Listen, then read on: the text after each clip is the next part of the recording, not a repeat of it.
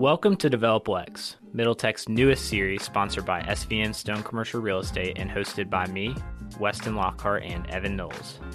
This series will focus on the ins and outs of real estate development and investing, where we'll have the opportunity to sit down with the developers of our cities, veterans of the industry, and key people that have over time made a massive impact on communities and neighborhoods. The purpose of this series is to be able to bring a knowledge base to our audience beyond that of what reading a book or watching a how to video ever could, and educate from those who have done it by hearing their stories, both good and bad, along the way.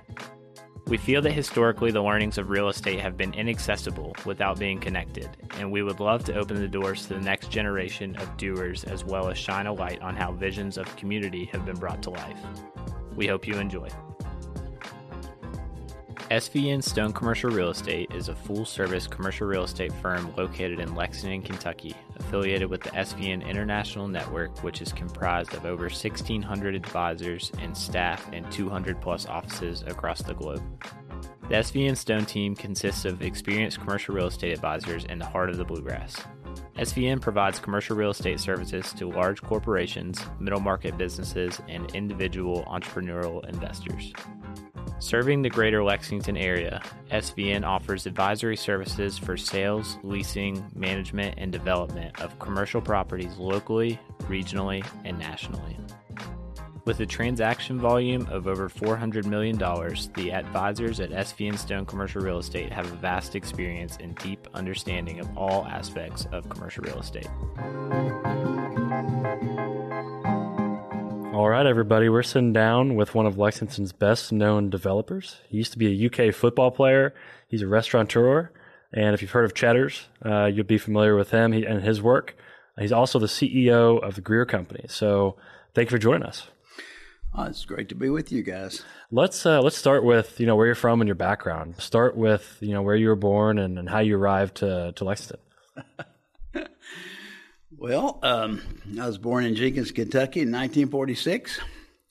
I was the first year of the baby boomers. My father was a coal miner, and I had a brother and a sister, and, and we grew up on the side of the mountain, I guess, of Pine Mountain uh, in Jenkins, Kentucky. And you're you're from Jenkins. How did you how did you get to Lexington? What brought you to Lexington? Uh, you all, you all probably heard the story how I got here. Uh, I hitchhiked here uh, with a with a shopping bag full of blue jeans and t-shirts, and uh, got off on the very on Winchester Road to come down that Mountain Parkway, and had just got it finished about the time I come and. And I walked from uh, Winchester Road uh, down the Rose Street and up all the way down to the University of Kentucky, and I thought I was in heaven. That's a true story. You you hitchhiked here just. That's a true story. Wow. Okay. So you ended up playing football, right? Oh yeah. Had you been playing football your whole life? Yeah, I was. Uh, I was pretty successful in high school. I was. I was actually Courier Journal first team All State quarterback, and uh, and I had uh, a pretty good career in other sports and basketball. I had an offer to play basketball and I had an offer to play football both. And and in the end, after the first season, I finished uh, football with Charlie Bradshaw. It was kind of that was a t- tough run there through there. You've heard about the thin thirty. That was the year before when I got there. The uh, thin thirty, but after that, it was it wasn't as brutal as it was before, but it was pretty brutal. But after that first year, uh, after the, the, Monday after we had the last football game, we uh, Coach Rupp came over and said he wanted me to play basketball, and I and I, you know. Uh, you know, I was shaken up because I was beat all the heck. I was using as cannon fodder. And freshmen, when I was playing, didn't, didn't they weren't eligible to play in the varsity, so they used us for practice against. And I said, "Well, uh, coach, I, I really appreciate this. I have to talk to my parents, you know, I, and I'll let you know." And he said, "Okay." So my dad's a coal miner, and we don't even have a telephone, so you know, it wasn't hard. It was too hard to communicate. We never did get to talk to him. So Sunday come and Monday come, and then he sent another guy over and said, "Are you coming or not?" And I said, "Well, I haven't been able to talk to my parents yet. I to like to do that." And they said, okay. And after the next day, they said, no, somebody ever said, if you don't there Monday morning, your uh, the deal's off the table. And so I didn't have enough sense in those days, and I, I was so beat, banged up, and everything. I just, uh, it, I didn't do it. It's my life's biggest regret. Hmm. And so you were you were at UK, and what were you studying? Well, my grades were horrible, and when I got there, they coaches got with me and said, well, "You got to sign up for school. What what college you going to go into?" And I didn't know what he was talking about, so I said, "I'll do business." Well, after that first semester, they came over and said, "You're going to PE." so I, so I said, "Okay." So, uh, but but uh, my grades were really uh, kind of bad, and uh, and uh, my and I didn't do well in school. I had a uh, when I was a child, I couldn't hear. I had a hearing problem. There's a thing called water on the ears, and I really didn't realize what it was really all about until later in life. All three of my children had the same thing.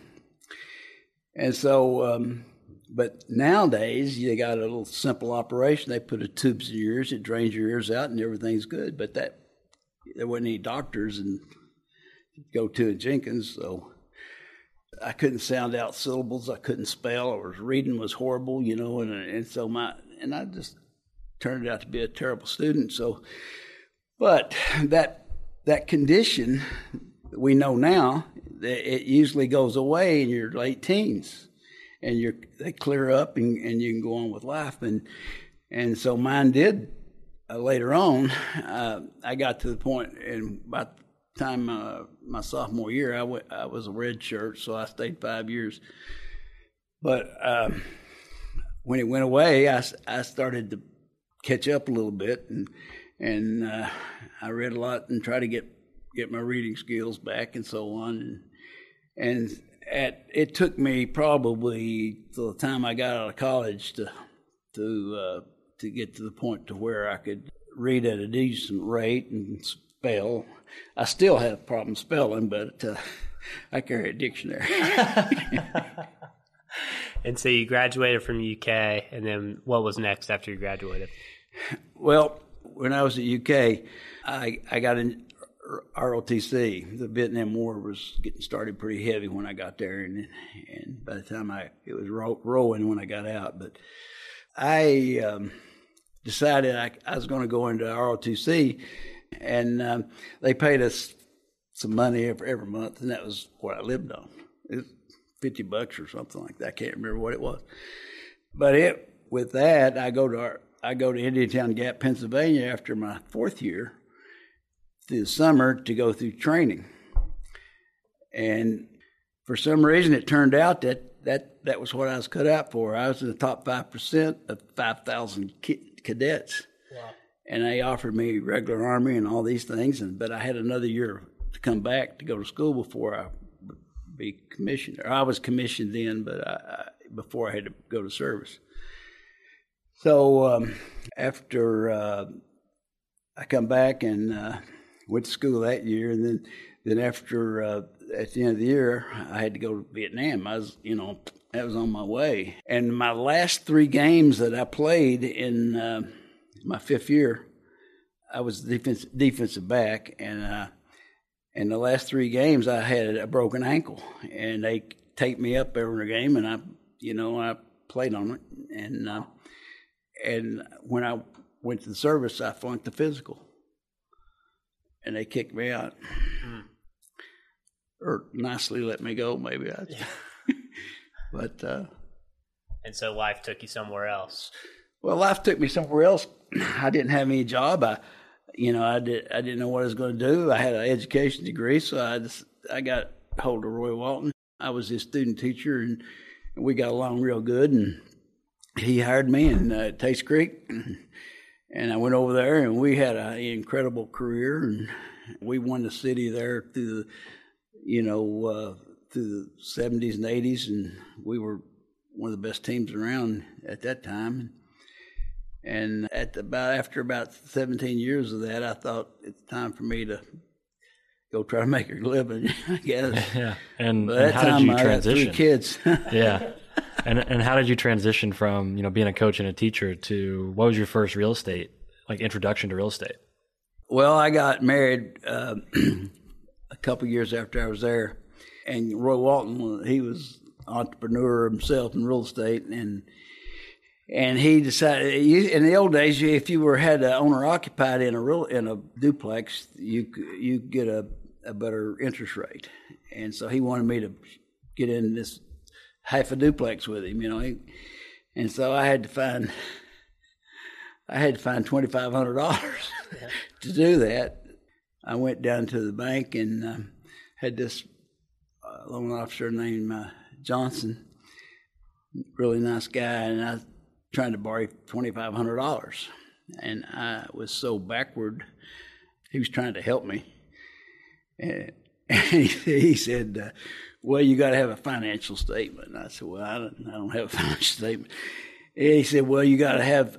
you got to have some history of paying your bills, you know. And so on. and I said, well, I don't, I don't have any of that. He, he said, well, I can't lend you any money if you don't have, you know, a financial history I can look at. I, he said, how much you make? I said, I think I make sixty eight hundred a year. And he said, uh, well, I'll lend you five hundred dollars. You know. So I said, I'll take it. So I, built, I took the five hundred dollars, and put the check in the top drawer, and my sock drawer, you know. and um, at the end of the 30 days, I, I t- took it back to him and give, paid him $500 and put some interest with it. And I said, well, now I got a track history. He said, no, no, no. he said, that, that, that ain't enough, you know. And I said, well, how much you lend me now? He said, I'll lend you 2000 so he lent me two thousand, did the same thing, put it in a drawer, paid it back, and went back. He he was kind of frustrated with me. He said, "All right, I'll let you have the money." So I had to, I got the, I got that money to put down on the on the uh, duplex and uh, and moved into it and all that. And Roy kind of tried to keep me straight, but uh, that was my first real estate venture. So you got into the duplex, and then what was next after that? well, you know, I one thing one thing about me, I always felt like I could work as hard as anybody, you know, and so I'm coaching and uh, teaching school, and um, I got a night job. I drive a tractor trailer for um, Turner Expediting, and I had a route where I ran from Lexington to Corbin back to Cincinnati Airport unloaded there and loaded up another road, went to Louisville and uh, unloaded there and loaded back up there. And then I'll come back to, to um, Corbin. And then I come back to Lexington and unloaded a big bunch of flowers for Berthold Grigsby at the time. I had the keys. I'd get in there about four in the morning, unload that stuff, put it in the walk-in coolers, go home, take a shower, and go teach school. Goodness how much how much sleep were you getting? How many hours of sleep? Were you getting? I didn't sleep. You didn't sleep. I, I, would say I did. I worked three days. I I, had, I worked three days a week uh, where I didn't go to bed. Wow! And how long were you doing that? Oh, it's hmm, probably four or five years, six years, something like that. It wasn't too bad. I had enough to make. I was saving money at that time, you know. Uh, I had a, one night a week. I, I taught a DUI class in Cynthiana. I had to drive over there and teach. wow! And so you're saving money, I assume, to continue your career in real estate. Yeah, or? I wanted to build one, my own duplex. Uh, yeah. that was what I had in mind, but I had to have some enough money to put down on it and get a loan. And uh, and I did, and then I, I built two, and then I built four, and then I built about fifty. You know, over the years. You know, and so that, and that was uh, that was good. All three of my children went to University of Virginia, and that was a big number for me as a school teacher to pay for that. And so uh, I I sold all most of all those duplexes to be able to pay those college educations. So. So when out of out of that, when did when did the Greer companies form? Whatever everybody knows is the Greer companies. When when did that come about? Well, the Greer company started back uh, when I got out on my own and started building my own houses. You know, and I I built um, I probably built uh, about 70, 65 or 70 houses through the years there, and I was teaching school at the same time. But it's one thing about doing that is is if you're a teacher, you got summers off, and and that's where the the real deal goes. And I was lucky enough to sell them all. I mean, I, I actually, and at the end, I got so people were asking me to build them a house rather than me go build a house and sell it, you know. And so at that point, I, I started into build pretty big houses, and I got pretty good at it. And so uh, that was probably the start of Greer Companies, and Gotcha. and uh, And then your son Lee, uh, which a lot of people around Lexington know, coming back was seemingly kind of what maybe changed some of the trajectory of the Greer companies. What all were you involved in when he when he came back? Well, when Lee uh, graduated, he came back to Lexington, and um, and I was building Cheddar's restaurants. I built the first Cheddar's restaurant on Tate Creek Road Okay. there, and then I had uh, it was done real well, and I decided that we need to do that. So uh, I told Lee, I said, if you want to stay here and do this, I'll I'll make you my partner. And so uh, he he stayed there with me. Lee went to. Uh, I sent him to Kingsport, Tennessee. I had a Cheddar's down there, and I I sent him to Kingsport, Tennessee to train, and he went down there and got in the dish pit. Started off in the dish pit, and Lee is a very smart guy. All three of my kids are just out through the roof on brains, opposite of me. So I- I'm assuming my wife is one that had the brains in the family Yeah. and so they did real well. But Lee Lee uh, liked it. He was a hard worker too, and he um, he worked his family off, and moved, we moved him around a couple of them. We built about four or five. Then we started building them all over the place. You know, we ended up building forty five of them, and uh, When you're saying built, you all were operating those we as well. built well. We built them, we operated them, and owned them hundred percent. Okay. but we uh, we had a, a, a pretty good run because all of them were doing well. Most of my time started out. I, I kind of got tagged with site selector. You know, I was I, I had some experience in fooling around with real estate after that for long, and and I kind of figured out what neighborhoods you need to be in for cheddars, and what side of the road, and all those type things about that, that are your hidden secrets, I guess. Yeah. But we built 45 cheddars, and uh, things were getting tough, such as employees. It was getting harder and harder, and and uh, and thing. It just came to a point to where I thought, man, it's time. So we made a deal. Uh, we went on the market and we made a deal with Darden, and uh, we got that done. We sold it out. We sold uh, we sold the 45 of them and and got pretty healthy. And then and then a few a few years later, we sold the real estate to them. We were leasing to them, and we sold the real estate to them, and we got another lick. Then at that point, we uh, decided that uh, was going to do go in another direction. So uh, Dudley was down here trying to get this thing started. You know, the hole in the ground. Everybody. He suffered yeah. for several years over that, and he had a partner too. One of them died, and I don't know what happened to the other one or whatever. But uh, just things weren't going with him. I, I've known him all my life, and and uh, as a matter of fact, he was from Whitesburg. He wasn't a whole lot better than me, but I mean that was a big town compared to Jenkins. But no, Dudley Dudley did well, and, and um, but anyway, he he struggled through that, and so we uh, we came in and uh, we bought. Uh,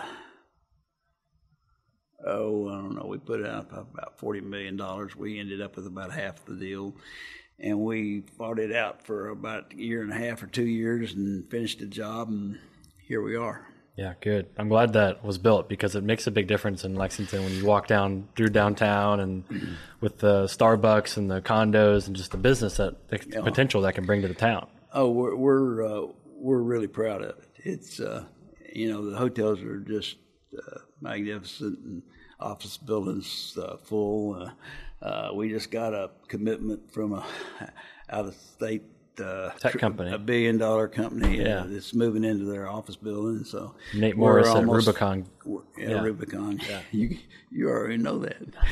Uh, so anyway, we uh, we we've done we've we've had a pretty good run in real estate and and for a dumb hillbilly, uh, I guess I ought to be proud of it. Yeah, you definitely should. What uh, what do you love about real estate? What, when you think when you look back at all the deals you've had and the change you've been able to to physically build in this region, what is it that gets you really excited about real estate? Real estate. yeah, or development. Yeah, Well, what really gets me about real estate is is that you got real estate that that's sitting there working for you, and you don't have to be there. And you know you invest in it, and, and if you get good tenants and stuff, I think I'm very fortunate to have. Through the years, we've gotten, you know, I don't know, fifty or sixty pieces of real estate that are generating income, and you, you got collateral you know you you're paying off your debt and you're still making a little money on the side and and you can go on vacation if you want to you know something i never did. So uh i love real estate. I mean i and i'm not really smart enough to do anything else. Well, so something that you keep mentioning is you might not be smart enough, or you'll you allude to the fact that you're not smart enough. But I think you're being humble, and at least you know how to find a good deal. You talked about doing site selection for cheddars, and it just seems like over the years you've gotten in good deals. How do you how do you vet out deals that you've been a part of? well What gets you excited about a deal besides money? Well, well, uh, money. Money is something I never had, and and uh, I still turn off the lights when I go out of the room, and I still pick up pennies on the street, and and I know that uh, I got here. It was tough, and I don't want to go back. So I mean, I'm always very cautious, but. Um, I, I think I, I, I get excited when I see a great piece of property I want and we we buy it. We have a, White Oak real estate company here now that's doing real well, and they help me a lot. And and uh, they'll when they find a great piece of property, uh, they run it by me. You know, so uh, we're buying a shopping center here this Friday. We're closing on, and, and uh, you know, and it, that might be the one that gets me, but you know, I'm optimistic. you've built a good team around you. It sounds like. Listen, I got the greatest team you ever was. I mean, talking to me, you probably know this guy's dumber than a box of rocks. So, you know, I got to have people around me, you know, and I, I have the best staff on the planet. Well, it takes a smart person to understand who's smart in what areas and build an organization with all different skill sets. I think that's a talent in itself. Well, if that is, I hope I got it because I tell you what, I, I, I need it. And, you know, I knock on wood every time I say something, but, but, uh, but I think we feel good about it. Good. And kind of to, to wrap things up, what do you what do you love about Lexington, and where do you see Lexington going into the future? Because there's a lot of exciting things happening between you know the park, the Rupp Arena renovations, the city center, and the convention center. There's a lot of things coming to Lexington. What do you love about Lexington, and where do you see it going? Well, you know, I love Lexington more than life. When I was coming down that parkway and I can look at all these horse fences, white rail fences, and pretty girls driving convertibles and stuff, I, I, I, I never leave this place, you know. I've got a home in Florida that I go down there during the wintertime, but I tell you what, I, when I die, I'm going to be planted right here.